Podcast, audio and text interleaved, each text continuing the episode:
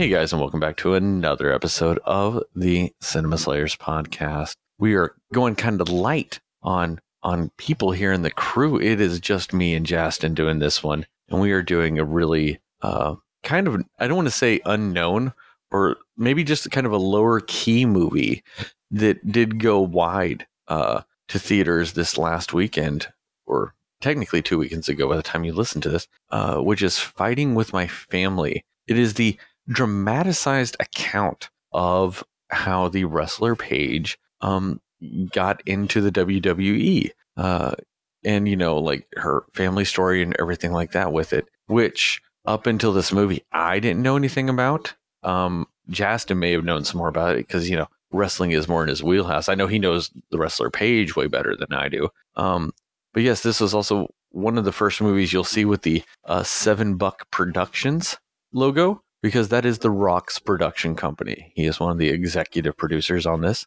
and it was written and directed by none other than uh, Britain's own Stephen Merchant, who, if you've seen anything with Ricky Gervais, you've probably seen Stephen Merchant. Um, so, I mean, we'll start this off. You know, it's we're going to be a little more free flowing in this. We are going to talk about what we like, didn't like, and everything in between with this, but we aren't going to necessarily just, you know, break it down like we typically do with there's more of us, but we're going to start with Justin. What did you like in this movie?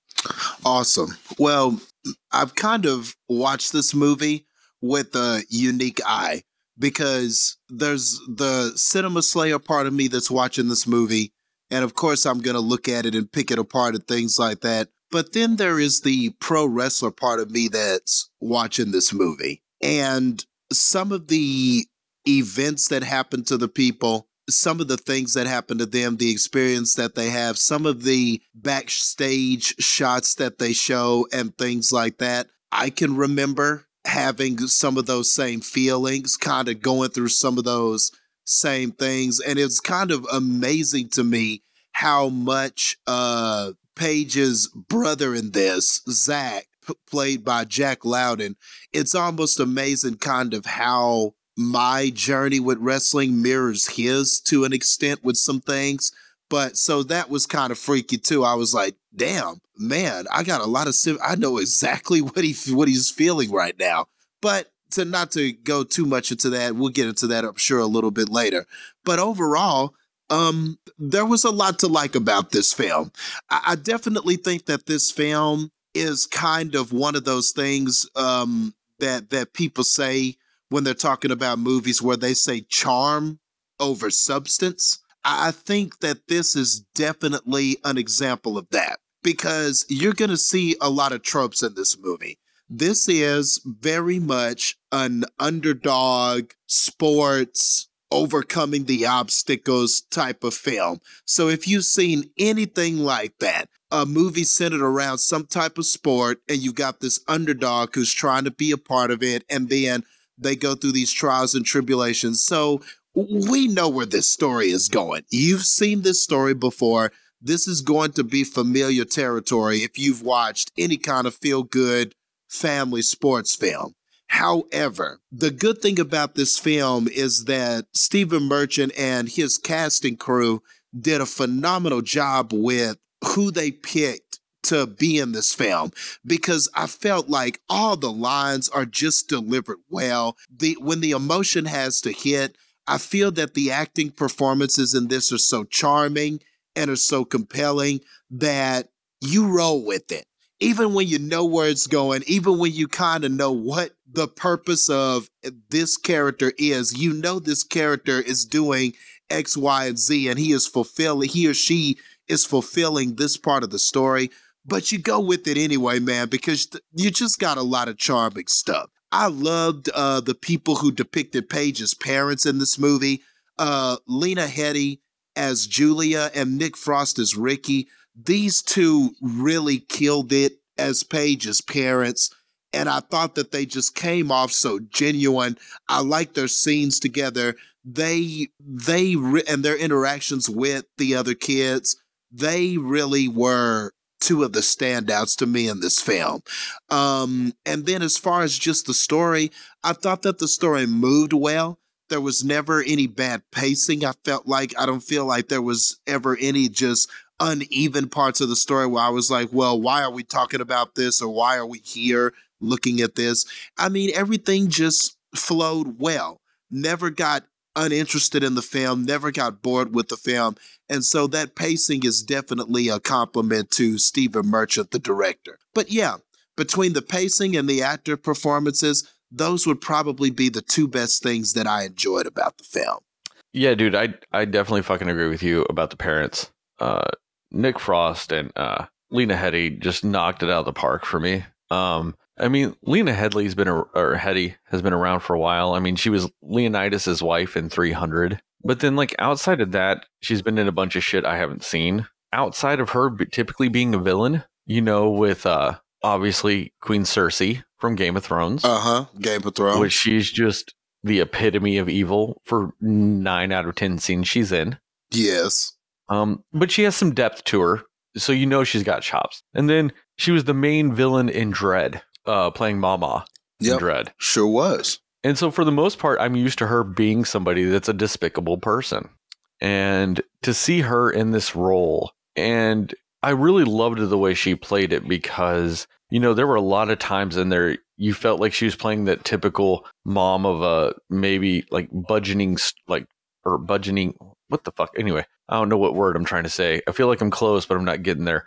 Um, Bludgeoning? But just like, no, no, no. Or like they're like about to be. Like they're about to be a star. Budding. Uh, maybe. Maybe. Yeah, maybe a budding star athlete, whatever. Anyway, everybody gets what I'm saying at this point. Everybody knows I fuck up all my words. Um, but you know, like you always see those, you know, those movies where they're doing that and it's the mother's living through their child scenes. I Tonya is riddled with that. Um, mm-hmm. and you kind of get that impression of her at the beginning of the movie and throughout a lot of the movie. Uh, and without getting into spoilers at this direct moment, um, but the way she turns it at the end to support her daughter, uh, she did it in a very believable way. Yes. It didn't feel like she it, did, she didn't feel like she made that turn because the script said she made the turn. Uh, you you could feel her character making the turn based on the way she was acting in that character. Uh, and I loved that. I loved seeing her do that. Um, because she really did play it, especially in those moments where it did need to be heartfelt and everything like that. She played it with so much fucking warmth. She legitimately like was a warm, motherly, matronly character. Like you never felt like it. It just one of the. I mean, I guess just because of the type of movie it is, I wasn't expecting that turn for the characters, uh, and maybe that's why that aspect of it made uh, such an impact on me. Um, with that is because I wasn't expecting it, and uh, Oh, Nick Frost. Nick Frost was awesome too. Yes. He was he was everything you want Nick Frost to be in a movie. He was big and lovable and sometimes stupid and sometimes uh, a mess and kind of a wrecking ball type of thing sometimes and then other times he's just like a big lovable teddy bear. Yeah. You know, and their chemistry together was so amazing too. Yes. Like they they were amazing together too. Like when they were doing those scenes where they're talking about how they fell in love and their redemption for each other was wrestling, and then they just start making out. Yes. Like you legitimately felt like they were like caught up in the moment and the only outlet they had was to shove each other's tongues down each other's throats. That's so true. And and like and and you said something earlier. It just felt genuine. It just felt real. And that's how it felt in there. It didn't feel like one of those meta scenes where it was like, hey, we know we're in a movie and we're just going to say silly things and start kissing. It didn't feel like that. You felt that story that they were telling and you understood right away okay, these are two people that truly care about each other.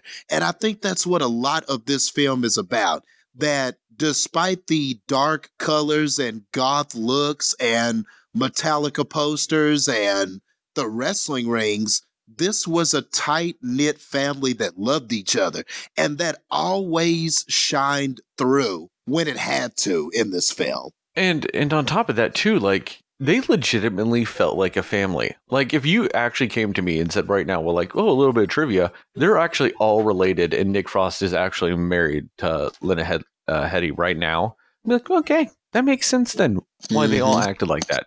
Because they legitimately all felt like you know when uh Paige's character is interacting with her brother Zach or Zach is it Zach? Zach. No, he was the Zack attack. yeah, yeah. yeah. when they did that. They they they legitimately acted like they were brother and sister. Like it felt like that Yeah. relationship felt authentic, you know, and everything like that. And one underrated person in this movie to me was Vince Vaughn. Yes. he he's typically just whatever to me. I'm completely apathetic towards Vince Vaughn. I was hoping I was going to get unapathetic towards him in True Detective season 2, and if you've seen True Detective season 2, you know that nothing is really good about that, Yeah. and I I didn't get what I felt I was going to get with him.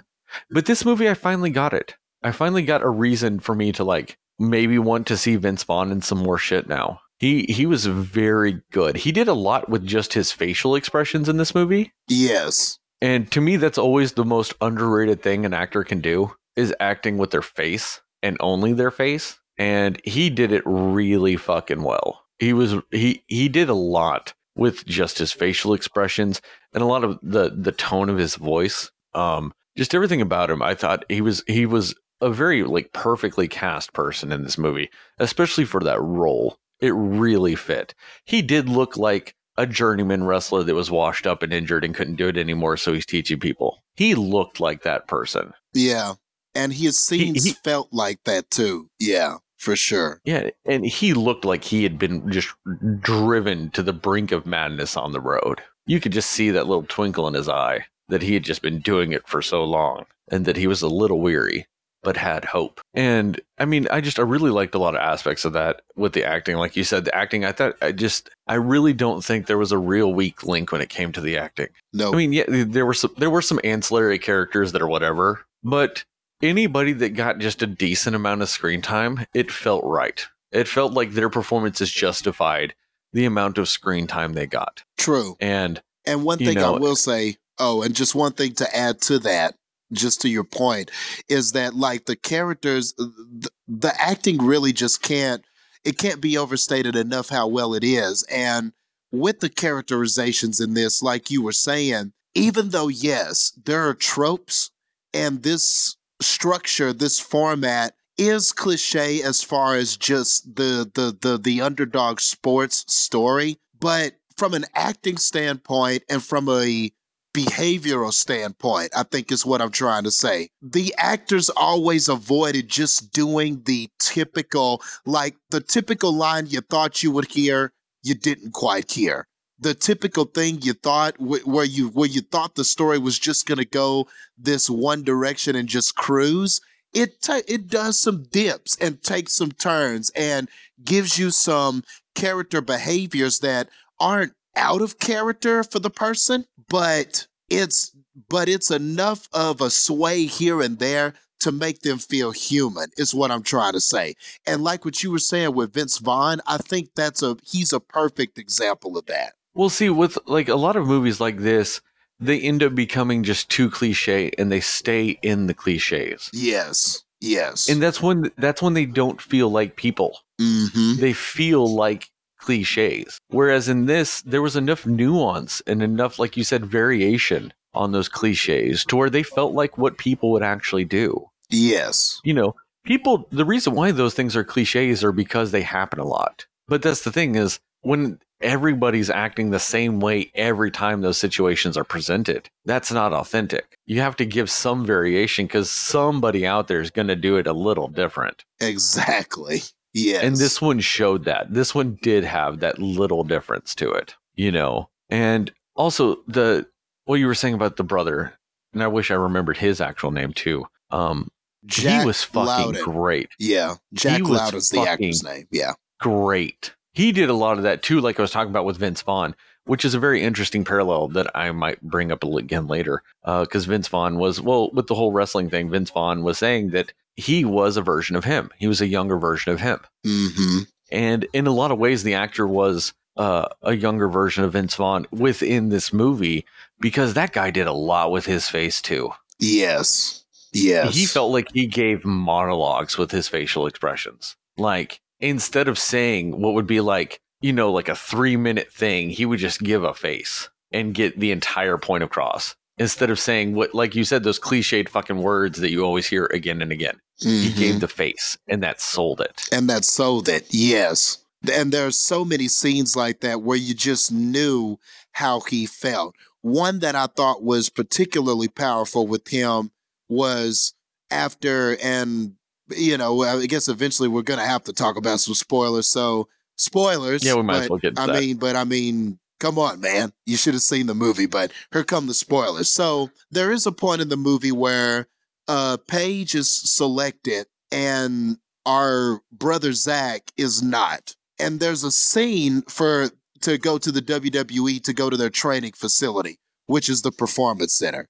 Neither here or there, but the point is is that there was one scene where he was sitting on the couch and this is after he hasn't been picked and he hasn't you know he's trying to process this and he just can't and he is just depressed. He, there's all these feelings and emotions because he's proud of his sister but he's depressed because he didn't make it and he didn't get that chance to try out for wwe well he's sitting there on the couch and there's no dialogue and he's looking at his child and he's just and he's just absolutely just in a daze like a depressed just well, in a fog. yeah in a fog. almost like in a fog yes that's a great Yeah, word because because his his child is lying on the ground crying.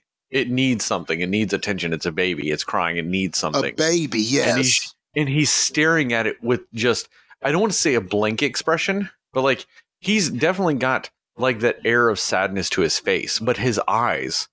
yes It's it's like he's doing a thousand yard stare past his baby. Yes He's looking at the baby, but he's not seeing it. Mm-hmm. And you felt that. Oh, that was perfect, Sterling. And I felt that.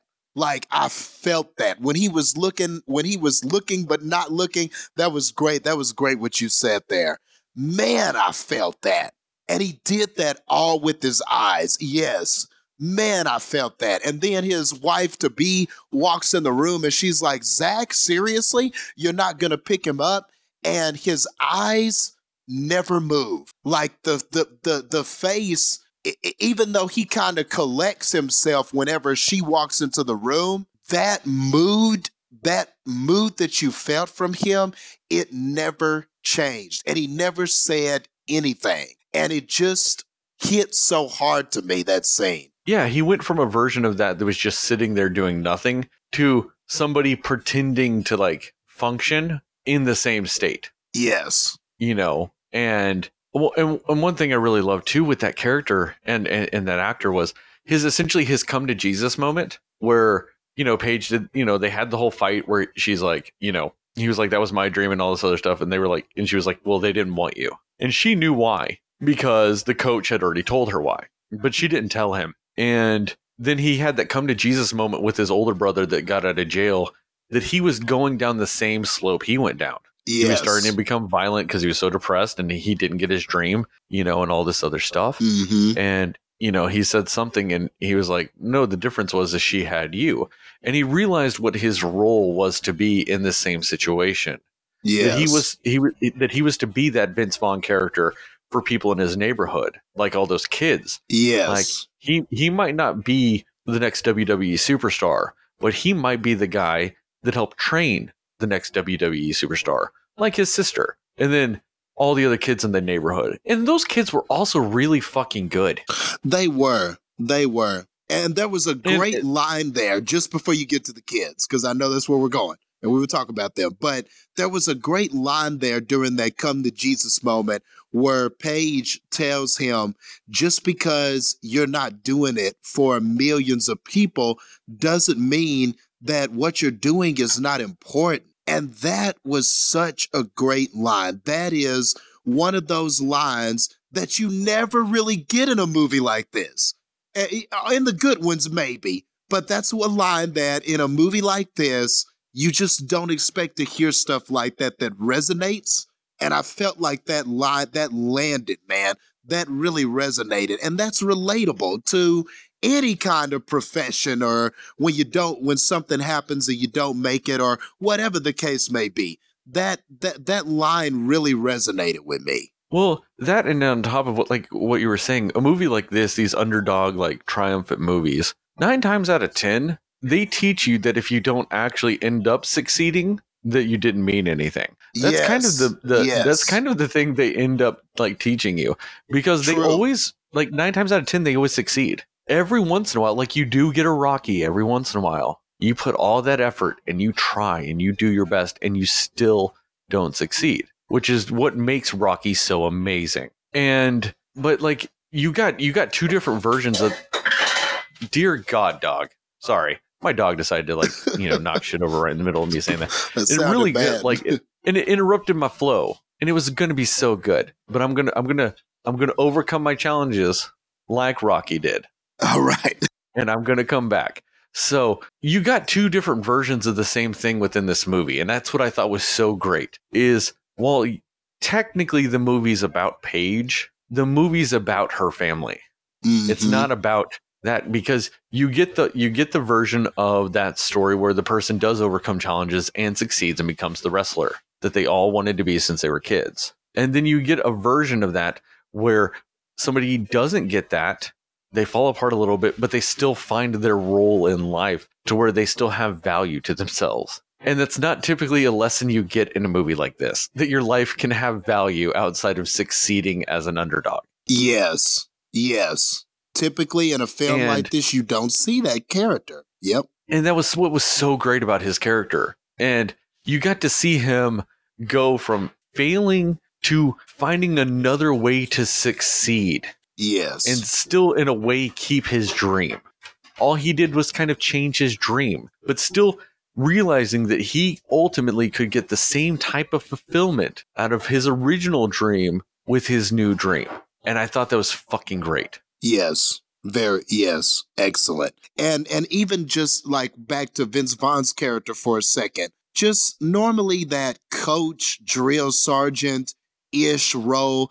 Also, a lot of times that role can be over dramatized and they wind up being like this motivator or saying something that gets the the the lead character to to to find something within themselves or they believe in them when the the lead character themselves doesn't even believe in them and it's funny because he never did any of those cliche things but you still felt that he did believe in her that he knew she had something he knew that she was an x factor you felt that without him having to do all the cliche shit and that's another thing I loved about Vince Vaughn in this movie. Like they, they they just didn't do what they typically tend to do in these kinds of movies. Well, in in a lot of instances, especially you would think with something like wrestling, he would be like a drill sergeant type of character. Mm-hmm. And ultimately, he was actually a he was a he was almost a father. He was a father figure, Yeah. you know. He, you know, he would express disappointment, you know. And it was never disappointment that you failed. It was disappointment that he you're not living to the potential he knows that, that's in you. That's what you felt whenever he would show those signs of disappointment Mhm. it was never that like especially because i mean yes they were all ge- geared towards paige because she was the central character in those aspects of it but it was never that he was disappointed that paige failed he was disappointed that paige failed because she wasn't living to her potential he he knew what she had and he knew she wasn't giving that and that's all he wanted was to like tap into that and that's what was so great about it is that he was just trying to tap that potential because he knew once he tapped it she was gold yeah. Yeah. you know and i mean everything about that was so good and you know and and we do need to touch on this a little bit too we need to we do need to talk about the rock in this movie um he is one of the reasons why this movie got made Yes. um you know because it was kind of an important thing and it, i do like how parts of it kind of mirrored his own life where he comes from a wrestling family too you know his yeah. his grandfather was a wrestler. His father was a wrestler. Like nine of his cousins are wrestlers. You know, I mean, he, he has a wrestling family. And I like that how he touched on that a few times in the movie and stuff like that. And I mean, I feel like there he was in it a little too much during some of those scenes. Mm. And it was never it was never a thing where I was bothered by him being on the screen because Dwayne the Rock Johnson's fantastic yeah. and I feel like there should be a role for in any movie ever made for him, even if it's a small one. He should just be in every movie ever. I think they need to remake Citizen Kane with him because then maybe it'll be good. Oh Um, God. but it just felt like some of those scenes were a little shoehorned in with him. I mean, I did genuinely love the one though early in the movie where they come across him backstage. Yes. That was fantastic. Yeah. That was fucking great. It was great. That was when great. they did that, you know, because it showed you what made The Rock a superstar within the realm of wrestling. Whenever you know he did that whole thing where he, you know he was be, trying to be a and I liked how it kind of showed how it would kind of be frustrating. He's trying to be a nice guy, and then they kept saying, you know, they kept being like, "Oh, wait, one more thing," and he was getting frustrated, Yes. Yes. but he didn't want he didn't want to like flip the fuck out on him. hmm And then I like the fact that it felt like he was flipping the fuck out on him, Yes. but he was actually showing them what to do. Yeah. Yeah. and I thought that was great. Um, it's just the way he he presented himself. Uh, you know, like I said, there was just a couple of times I was just like, really, was The Rock there for that? Really? Um, and he might have been. Who knows? He might have actually. You know, I don't. I personally like since I don't know the real story of everything. I know for the most part this is a version of that. It's a dramatized version of it. I don't know if he was with her when it, you know she called her family to tell them that you know she was going to be on Raw the next night and all that other shit. Yeah. Who knows? Yeah. You know, I mean, I guess it makes for a good story either way, Yeah. you know, because I mean, and that's another thing I do want to touch on with you, because maybe you know. Oh, I mean, one thing I guess we can maybe kind of start going a little towards dislikes, because this was something directly tied to what I was saying that did bother me, which was I didn't like how they were kind of openly admitting that things were scripted. Hmm. But when she had her title shot on Raw, it's like it magically wasn't scripted. Yeah. Yeah. I know That exactly aspect what of you're it bothered talking me. about. Yeah. Yeah. because they played that they played that match like they were legitimately wrestling like out of nowhere just going out there and who wins is who wins Yeah. no one knows Yeah. that's how they played that scene and that bothered me because they had openly admitted things were scripted throughout the movie they openly played into that they did the whole thing where the other parents were there and they were like well isn't wrestling just fake and everybody's like what the fuck did you just say Yeah. Yeah. they did they did everything that happens when you say something like that to wrestlers Mhm. they did everything about it but still openly admitting that it's it's scripted it's not fake it's scripted and they did that whole thing and then played it like it was a boxing match at the end where you don't know who's going to win Mm. i'm like that would be scripted yeah. why did they all of a sudden drop that veil like it, it, like why did all of a sudden they go back to kayfabe for the very end of the movie yeah. Yeah. and and, and I totally uh, agree with you there. And that was a little weird to me, kind of a little jarring because I thought, okay, I, I didn't even think they would even really show that wrestling match. I thought maybe the movie would end with her walking down the aisle heading to the ring. And I just imagined that before she even got to the ring, that they would go to actual footage and just kind of show her winning the title and being like, yeah, and like, oh man, you know, I thought the movie was just going to end right there. But yeah, I even felt a little weird how at the end it kind of seemed like this unplanned thing like oh yeah nobody knew and she was just supposed to be an x factor and she sort of won the title without anybody knowing that that was going to happen you know I, I did definitely understand where you're coming from with that. Um, you know, and there was Well, a hundred other ways they could have done that, but yeah, I I agree with what you're saying. because like that was the extent of my knowledge about Paige before going into this movie that she was on NXT and that her first time on the like in the main roster like on Raw she shows up and wins the title. Yes. That's all I knew about her. And and this is why I said maybe this is something you know or, or not. The way they were playing it on the show or I mean in the movie made me think that they were going to show something I didn't know about that match, like that the champion got hurt in the match. And so Mm. they had to change the end and that's why Paige ended up being the champion her first night out. I thought that's what they were about to show me because of how they were playing it. Yeah. Yeah. Because they were, they were playing it like, you know, Paige was going to go in and lose. But I knew she won. yeah. So I'm like, I was like, oh, am I going to find out something? Like maybe the champion got hurt and they were like, we have to change this now. We have to end it this. and maybe that's how it was going to be and that's why i thought maybe you knew something i didn't where that's what happened you know but then like i said they played it out i thought a better way to end it would be her coming out to the ring and then you kind of fade to black and while the credits are rolling show the match Yes, exactly. show the actual match while the credits are rolling Yeah, yeah. And that's what I would have preferred because the thing is, man, is that I just had, I wouldn't say issues, like it was not a deal breaker because I can see from the, the perspective of an audience member who doesn't know anything about WWE or wrestling or anything, this probably is an ending that works for that part of the audience. You know, the people who have no idea about this, I could see how somebody writing this could go, okay, this is a better ending for them. We will give them the Rocky triumphant moment, you know, the Rocky 2 moment, um, winning the title and everything like that. So I could see somebody writing this and thinking that's a better ending. But the truth is, and this is what was why it was a little jarring to me, is that Paige really made herself on NXT. And I thought they downplayed that a little bit, man, because Paige, like, they glossed over that yeah, they glossed yeah. over her nxt They, they really did because they, they they made it a point in the film to kind of show that she renewed or I guess redeemed her friendships with the other divas and the other female members that were in there.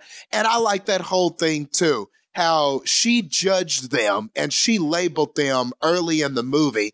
And then by the time you get to towards the end, they did a really good job with those girls by saying, look, you did the same thing to them as you're assuming everybody's doing to you. So I like that. That was all good stuff to me. I didn't have a problem with any of that.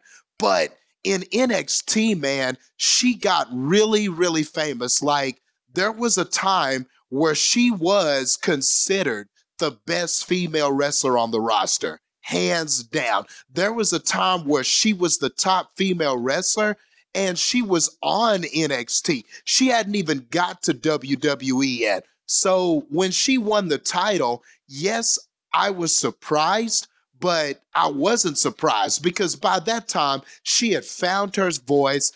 They were calling her the anti diva, and she was coming out in the dark clothes and the fishnets, kind of like you saw her there um, in the film. So they got that part of it right that she was different and she kind of had an attitude about her. And that's what really made her stand out. And they started calling her the anti diva.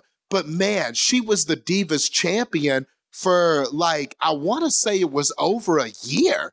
She was the NXT, I'm sorry, the NXT women's champion for like damn near a year or longer. Like she held that belt, she beat everybody. Nobody could beat her. They sent they would send WWE women from the main roster to wrestle her on NXT and they would lose to her too. Like they really put her in the highest position possible. So by the time she got that uh that championship opportunity on Monday Night Raw, she was more than ready for that. So I couldn't quite so me knowing all of that, I couldn't quite believe the oh I'm in my room, I'm I can't go out, I'm breathing hard. I don't know how to do this. I don't know what I'm to do when I get out there.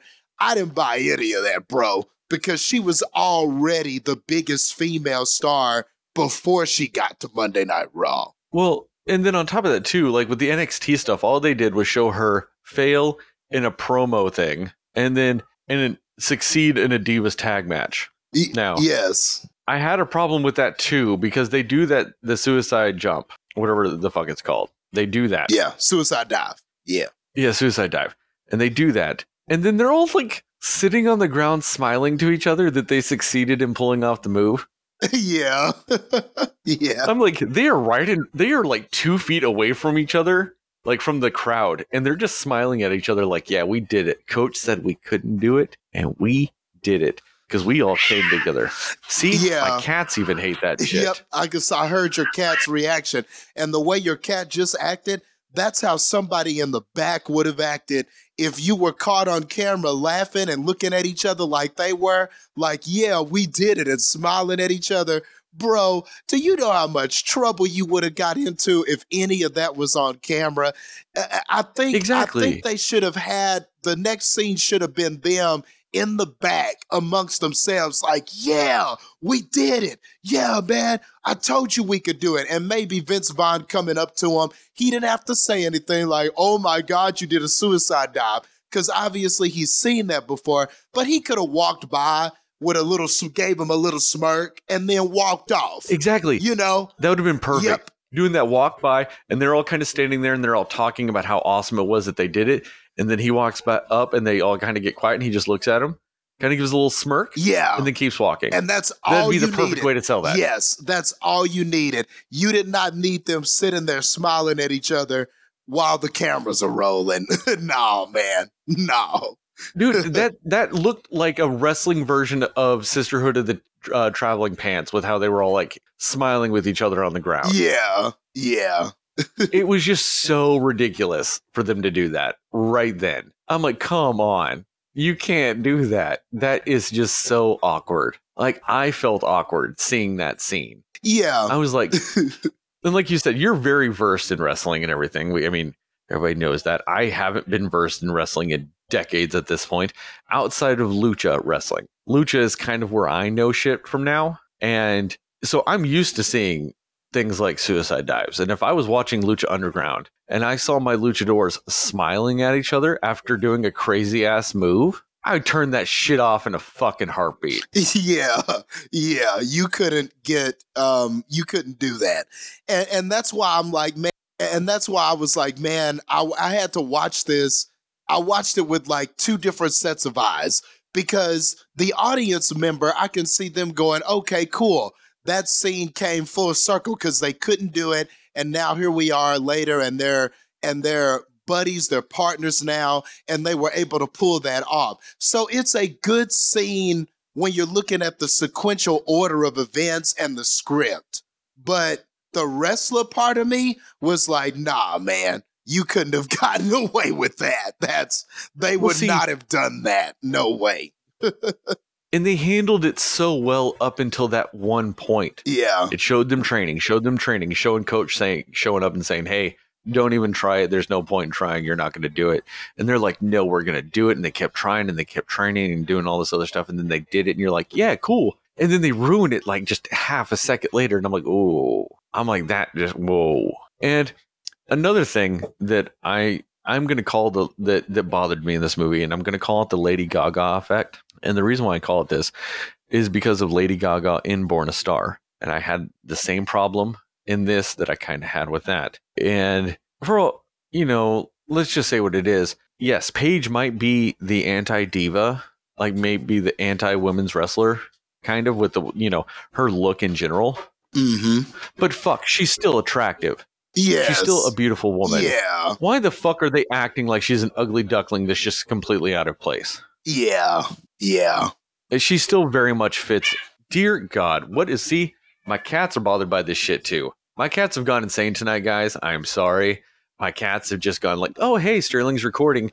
We're gonna fuck shit up left and right. I don't know what is going on in my house. Everything is nuts. I wish I was Doctor Dolittle and I could figure out what the fuck is going on with my animals. Anyway, but they're acting like she's just like god awfully ugly and she just redeems it with talent.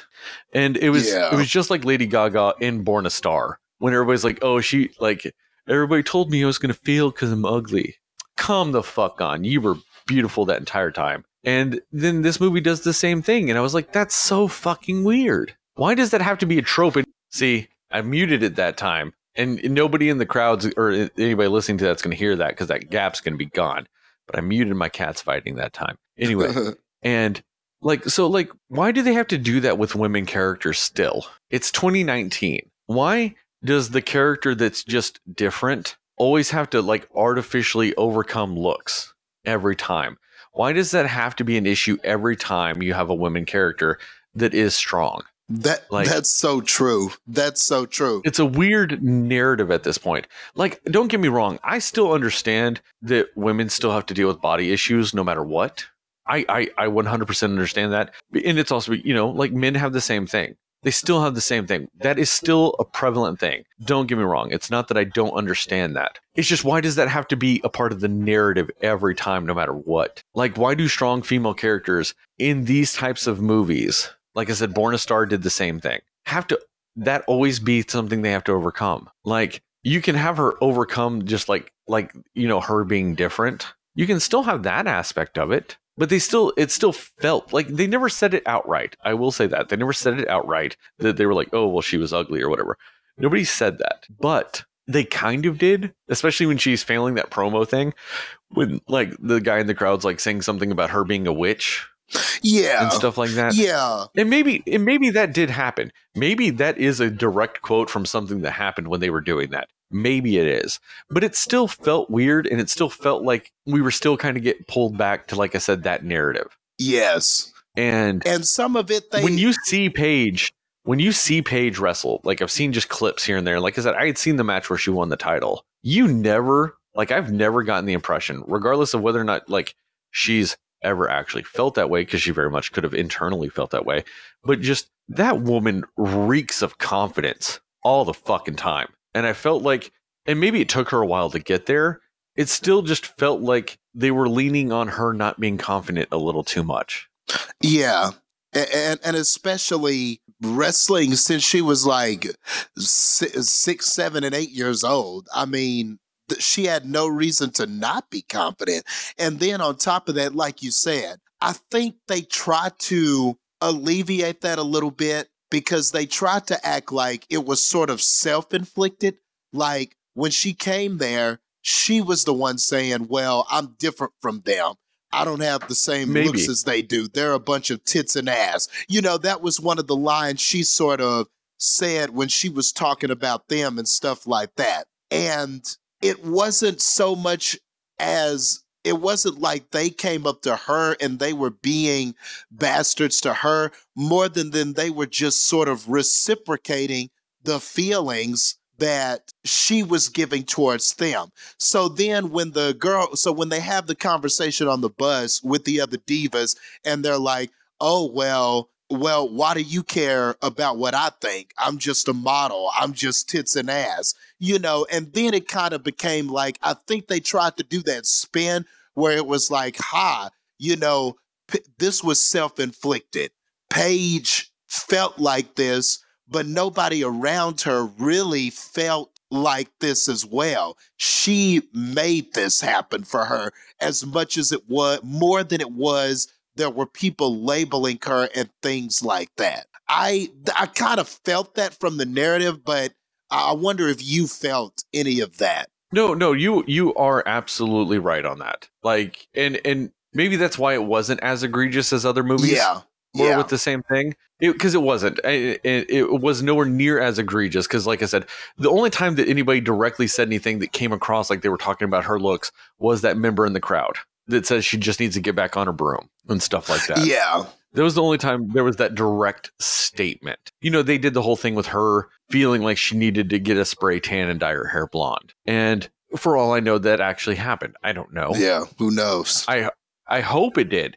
If they put that in the movie, it, I hope it did. Because otherwise, then my point is still a little right that they felt like artificially shoehorning that in. yeah. So I hope that actually happened. yeah. I truly Me too. do. Me too. It's just like anytime I've seen Paige though, it's like I said, she she just drips confidence yes. and it's it's very much that whole like the whole personality of like I don't give a fuck if you like me or not. I'm me, you know. Yes. And I felt like they laid I felt like they laid the groundwork for that. I just don't felt like I never felt like they ever got there in the movie. They never got to that moment in the movie.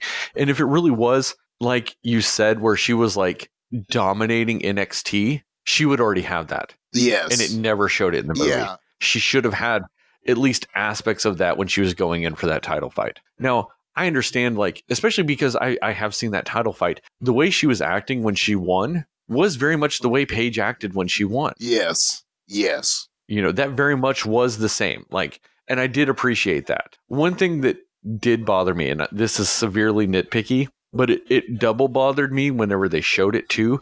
She wasn't wearing the same uh, wrestling outfit Yeah. that Paige wore Yeah. and I and it wouldn't have bothered me, and I knew it because, like I said, I had seen the match, but it wouldn't have bothered me if they hadn't shown her outfit literally like 15 seconds after the movie ended in the credits. Yeah, and I wonder showed- why that was. Was the actor subconscious about wearing that uniform? Did they think it was a little too risque and it was family? I don't know. I wonder why they didn't just, but they showed it. So obviously Yeah, they exactly. didn't have. but then they I showed don't it. know. I don't know. That was strange that she just didn't wear the same thing. I thought the same thing when I watched it, man. And like I said, it's nitpicky. It really is. But it just really solidified that it was a weird decision because, like, that movie ended with weird decisions because that whole them smiling together on the ground, the way they acted with the surprise of her winning the match, and the outfit change was all at the end of the movie. Those were all like back to back scenes. Yeah, true. Very true. They were all back to back scenes. And I think that's why I never got comfortable again at that point, with the exception of now when they did the whole scene with The Rock calling her family, the way Nick Frost acted with The Rock on the phone was fucking great. Yes, it was. It was. I love that. yeah. You know, and just the way everybody, every, the way everybody was acting during those scenes, like watching her wrestle and watching her for the phone call,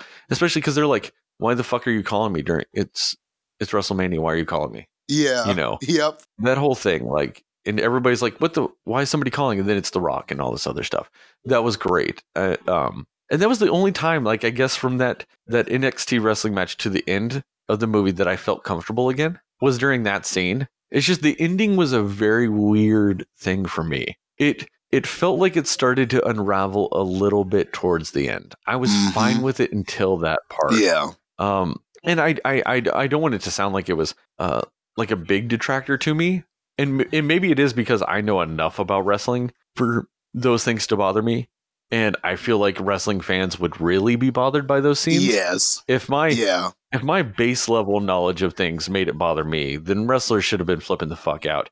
Which that's why it was weird choices to me because that is your main target demographic is wrestling fans Yeah. why would you do that? It weirdly got like ready to rumble at the end, where that wrestling is real, and it, it felt like it betrayed the demographic. Yeah. Because I don't know how a single wrestling fan in the world could ever like Ready to Rumble, because every single thing about that movie betrays a basic understanding of wrestling, Yeah. Yeah. and in no way, shape, or form should it have, because there was nine billion wrestlers on that set, Yeah. and they couldn't get the basic fundamentals right. Yeah. Yeah. your 90% of your cast is legitimate wrestling superstars and you couldn't get that shit right Yeah. and that's what that's and that's why it was so weird because Stephen Merchant is such a smart guy. And obviously this was a passion project for him because he wrote and directed it. He reached out to the rock my understanding is he reached out to the rock saying hey i'm wanting to do this. And the rock you know knows who Paige is and you know uh as far as i know they had interacted and stuff like that was like totally down to do it you know and all this other stuff. And for it to be a passion project and have the rock be an executive producer and have the wwe be uh, a producer of your movie too because if you do anything with one of their superstars they get a cut of it Mm-hmm. and to have all these wrestlers on the set and all this stuff to just weirdly betray with the ending made no fucking sense to me. Yeah. I just don't get it. Like, and maybe that's maybe that's the whole crux of getting a, a movie about wrestlers that has real wrestlers or is about real wrestlers or anything like that. Because when you watch the movie The Wrestler, you don't get that. Yeah. So maybe if it's not about, you know, fake wrestlers, then they'll do it right. Or no, if it's not about fake wrestlers, then they fuck it up. Yeah. And I think, I guess, and who knows? I just feel like this feels like the kind of ending where maybe he might have written four different scenarios. And I feel like this is the one where maybe producers or maybe whoever is in his ear, mentors or whatever, Like picked or, this maybe one. test audiences. Yeah, test audiences. And maybe this Mm. is the one that won out. And maybe he should have gone with one of the other ideas. But this feels like an idea where it might have won out when he asked mentors or other people or for opinions. And maybe he was juggling with a bunch of different ones. And this was the one that got the most votes or something. That's what this feels like. Because, I mean, because, and I could see somebody, him, uh, uh, uh, maybe a fellow filmmaker or mentors. I could see somebody going, okay, what if right when she gets up to the curtain, Vince Vaughn comes up to her and says, You're winning the title tonight. And we just get that shot of her like, What? And then he goes, Yeah, it's you. You're winning tonight. See, that that would have made sense with her like reactions Yes, at the and beginning. Then she has the Because- reaction, calls the brother, brother talks her through, and then she's on her way out there. And we then, like you said, we fade there and we see her win. We see the actual Paige pin the actual AJ and win the title. Yeah, because that's what was so confusing for me is every single scene leading up to that match. I was waiting for her to find out she was going to win, Yeah, yeah, and it never happened. And so once the match started, I was like, that's what like when I said earlier, I thought I was about to find out AJ got hurt in the match, and that's why Paige won. I thought I was about to get some shit. I was like, yeah, this is the type of shit you want to know about. And then it just didn't happen, and I'm like, oh, what? Like, you know, because I don't know, I don't know about the what led up to the match because I don't know, like, you know, when AJ was doing that whole thing and Paige comes out, I don't know if they actually had that moment where like Paige freezes on the mic. I don't know if that's what actually happened. I hadn't seen that part of the match. I literally have seen from uh, like the beginning bell to her winning and then her, you know, doing her little post match speech and stuff like that. That's what I've seen. So I didn't know if that actually happened or not. And that would have made sense if she found out she was going to win last moment. And then all of a sudden it sinks in like, holy fuck. yeah, And then her kind of freezing up a little bit would have made sense yeah. And at that yeah, moment. just unable to take in the fact that this is actually about to happen. And maybe there was somebody who was like, yeah, that's more true to what would happen, but is that the most traumatic ending we can come up with? If we already give them the ending, then what's the point of that the, the the scene following? So maybe somebody convinced him how about we just kind of play it as if it she wasn't unknown? Why don't we just play that like they were playing it in the WWE? Like she was coming up from the main roster, she's challenging for the belt, and it looks like a match, a typical match where the new person is just going to get beat and she wins. What if we just dramatize it that way rather than doing the more real wrestler thing that it should have been? And I don't know. I feel like he, I know that there was another ending. I know that there's another ending that was more like Well, what we described, and they went with this one. I just have to well, believe one that. way you, well, and I think part of it too could have been for the people that might watch it that aren't wrestling fans. Uh huh. where they didn't want to give away her winning the match before you actually know the end of the movie. And so a way they could have gotten around that though is to her to like about to walk out and all this other stuff and have Vince Vaughn whisper it in her ear. You Just don't have it audible. And then you just like have her look have this look on her face of like, holy fuck. And don't say what it is. And then let the match play out and have her win. And then you could even do that almost cliche flashback thing where it kind of cuts back to that and then you hear him say it. That would have been an acceptable way of ending that because I still just don't know where they I know. Yeah. That's my that's what I was feeling too, Kat. um that it was just that it just felt a little weird. And like I said, I, I feel like there were ways to fix it, but I guess that's why they ended it that way is they didn't want to give away the ending to people that weren't wrestling fans. I just don't know who's seeing this movie that aren't. I really don't. Yeah. Yeah. I mean, you know, I don't know. It's just that was that was just a weird, weird thing for them to do for me. Uh, it really was. Um, I mean, other than that, like, so w- outside of like those aspects of the end, when it did portray the wrestling kind of weird, like, what about the wrestling in the rest of the movie though? Like, how was that for you? Because that felt a little more real to me, at least. Like, or not like more authentic to how wrestling is. Uh, yes. So to to just quickly comment on some of that stuff, I really enjoyed all of that. Like everything that you saw just gave me so many memories and so many feelings of just being down here in Odessa with uh, old school wrestling, which is still a promotion that I'm involved with, but seeing all of that, them lining up and doing the different routines and okay, do a snapmare and then them flipping the guy over their head and all of that stuff locking up. All of that was, I thought, perfectly displayed in the film. I thought that they did a great job of kind of showing that when a per- when a certain person who has of physical handicaps or maybe physical disadvantages, or kind of like the guy who was blind. And when he jumped off the ropes for the first time and hit that top, uh, that second rope splash, and everybody cheered for him and stuff like that. Man, I've had similar moments just like that where we had a student who was struggling and finally they get over the hump and everybody clapped and motivated that person. All of that is real stuff. Um, the stuff in the performance center. Um, now I haven't been to the performance center. That that's a dream of mine that I'm still trying to accomplish. So Zak, I know how you feel, buddy, because I've been close a few times, and uh, yeah, you know, whatever. But may, maybe we'll t- expound on that, maybe not. But maybe that's not the time for this. But uh, I have done some camps with New Japan Pro Wrestling. And it is a lot like that. They push you, you're doing all these crazy exercises, and the whole point is to see if you want to quit. So I thought that they, all of that was portrayed extremely well.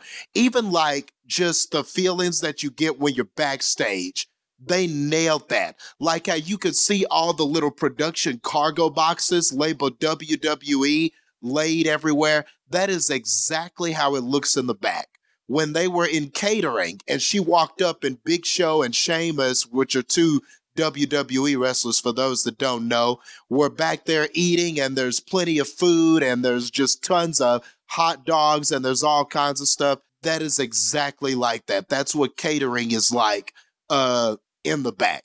Because for those who don't know, I have been backstage with WWE a few times. I've done extra talent work for them and stuff like that. So I was happy to see that uh, they nailed all of that. The look of it, those feelings of seeing all of these idols and people on TV that you're used to seeing walk by and people speaking to you and saying hi and full of personalities and stuff like that. They nailed all of that. So I couldn't have been happier about that aspect of the film. Now, one thing that I, I was thinking when I was watching this movie is that whole thing about giving receipts. Is that real? Yes. Is that something that, that people yes, do? Yes, that is something that people do. I mean, I did know that like if people are jacking around during matches, that you do that, you know, you kind of lean a little bit more into some of the moves to teach them a lesson if they're constantly fucking up or doing something wrong.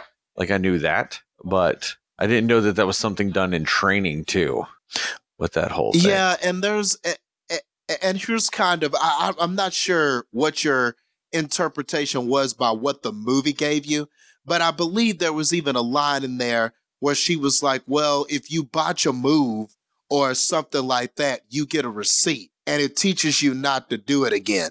And see, and I don't know. Before I say that's not necessarily true, I will preface that with this is wrestling in the UK perhaps the way they do receipts is a little bit different than the way we do wrestling in America, because that is a very real thing. When I trained with some guys that were from Mexico, from Mexican lucha wrestling, there are a lot of the rules that I had, I learned are different there. A lot of the interpretations of what to do and when during matches is different over there. So I bet anything, maybe the UK does things a little bit different. So when she's saying that, perhaps she is speaking from a person who has trained in UK wrestling. But here in America, receipts are interpreted a little bit different. Like a receipt is not necessarily for, well, when you botch a move, somebody beats your ass. And I felt like it kind of came off that way in the film. You can let me know if I'm right on that. But here in America, a receipt is if somebody hits you too hard, or let's just say you know, they're punching you and they bloody your lip or something or break your nose or, you know, they injure you. Like they hit you so hard that you're injured or they knock the wind out of you. You know, something kind of goes wrong in the in the ring and they don't apologize for that or there's no like immediate remorse or you don't feel that it was an accident per se if you get that feeling in the ring, then you will give a receipt, which is getting them back for hurting you. It's kind of an eye for an eye. You hurt me, I'm gonna hurt you a little bit, but we're still partners. Well, this is still a dance, but you hurt me a little bit, I'm gonna hurt you a little bit. It's not necessarily you botch and you get your ass beat. And I felt like that's how it kind of came off the way she said it in the film.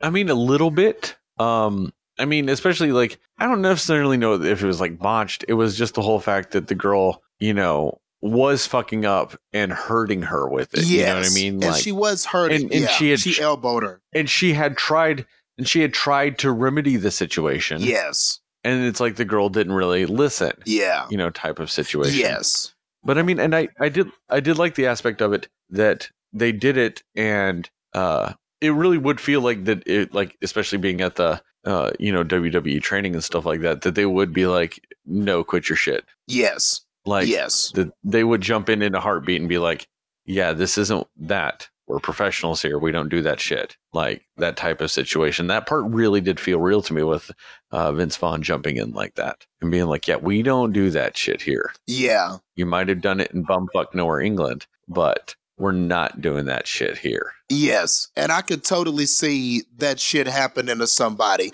And this isn't like I'm divulging secret information.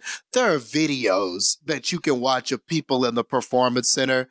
And this and that kind of stuff happens all the time, man. Like somebody will do something a certain way because they learned it at a training facility, and then the trainer would be like, uh, nah, we don't do that shit. Don't do it that way. Don't step with your feet that way. Why are you running off the ropes and your foot is up? Your foot needs to be down. Your stride needs to be perfect. You need to be looking at the rope that you're running off of.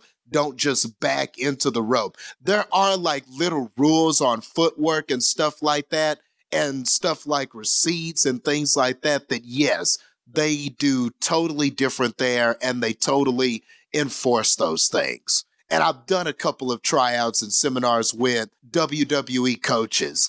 And yeah, people get checked all the time for doing different shit. And then they'll say, well, that's how, and it's the same as Paige. You always have that wrestler that opens their mouth instead of listening. And they're like, well, that's how I learned. Well, so and so told me that's how we do it. And then they just stop them right there and go, well, this is WWE. If you want to work with us, you can't do shit that way. I've heard it said straight up like that. So that was very accurate. I mean, and that, and honestly, if you look at it, that makes sense. Like, you know, it, it really is that difference between like, you always have those people that have that old school mentality versus the new, uh, new school stuff, you know, like it's, uh, go with me on a little trip here because this is going to be a little of a weird analogy, but I promise I'll make it fit. It's kind of like when people talk about LeBron playing in the NBA back in the Michael Jordan days. Mm. and they were like, well, like LeBron flops now. LeBron does this. LeBron does that. You never saw Michael Jordan do that.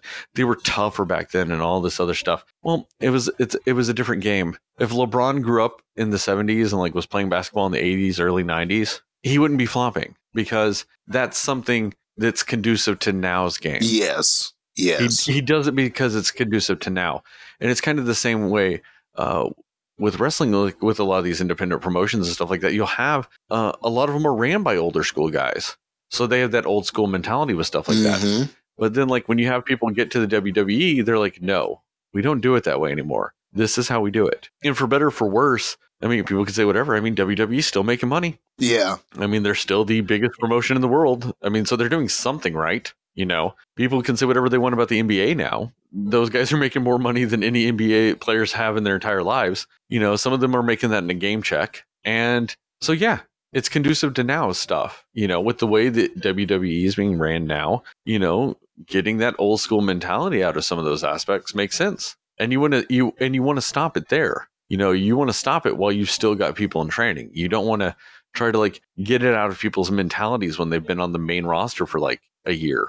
Yes. And it's always easier to train someone who doesn't have some of those quote unquote bad habits, which is the argument for which is why sometimes they do prefer to train somebody who seems promising but has no real experience because you haven't let the indie world, so to speak, the independent wrestling world sort of already create bad habits within your brain because some people are just stuck in their ways because that's all they've been taught, that's all they've been used to doing, and they've had success on the indies. Well, when you get there and they say change it, And if you're not that adaptable, coachable type of person, you will have problems.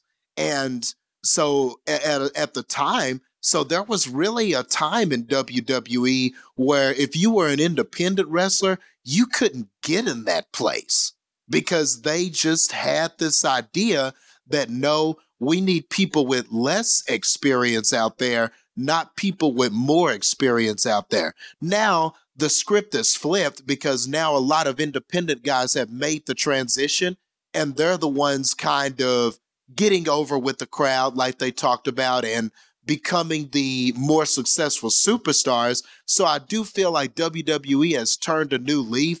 But yes, but that concept that you're talking about, that kept a lot of independent wrestlers out just because they didn't want to reteach. Well, it's, you know, because if you just take somebody that has natural athletic ability that might not have ever wrestled before, but if they're a natural athlete and they're a good athlete, you can teach them how to wrestle. Yeah.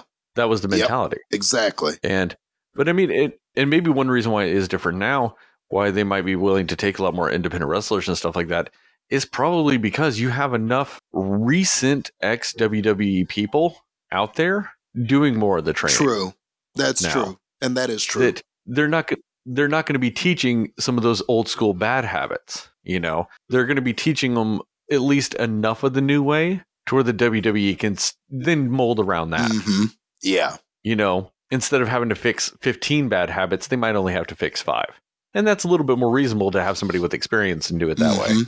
Yeah. Yeah. You know, but I mean, so all in all, I mean, I think we can wrap on, up on this one. I mean, so all in all, like, I mean, I'll start off with this. I mean, I would recommend this movie, uh, even to a non wrestling fan or something like that. I, I, for the most part, did have a, a great time uh, with this movie. Uh, for a lot of actors that I didn't know, I thought they were great. And the ones that were established actors, I think showed why they're established. And then um, you have people like Vince Vaughn, where I'm like, I hope you kind of have a second career with this type of shit. Um, I want to see more Vince Vaughn doing this, and I really hope that uh, Lena Headey uh, can maybe break out of that Cersei typecast because this shows her. She's got range. She's got the ability to do it. So I hope she can get overcome that typecast. And I mean, Nick Frost is going to be around because it's Nick Frost. He's been in some shit. He'll still be in some shit. It's great. Um, and you know, also if you want to see some really stuffy British people, um, watch some wrestling and, and get into it and curse out of nowhere, this movie's also got that for you too. Um, I mean, I just I thought very much so that like for it not being a completely big name movie and you know not being that uh, the type of movie you would expect this level of acting in, I thought that that was probably where this movie succeeded the most was it got the most out of pretty much every performer in this movie. Uh, I don't think you'll have a letdown when it comes to an acting performance. Um, and like uh, me and Jastin talked about, as far as it being like that underdog overcoming movie, uh, this one feels a little fresher. It feels a little different. Uh, it feels like it justifies caring about this underdog uh, overcoming some stuff. Whereas a lot of these other movies just feel like they're a formula, and the studio's like, oh, we haven't made our underdog movie this year. Let's turn one out real quick. This movie doesn't feel like that. Um, so this, uh, I'll give it a grade. Um, it's actually a little less than I would have given it if you had asked me right after I first watched it. I was very much higher on it when I first watched it. Um,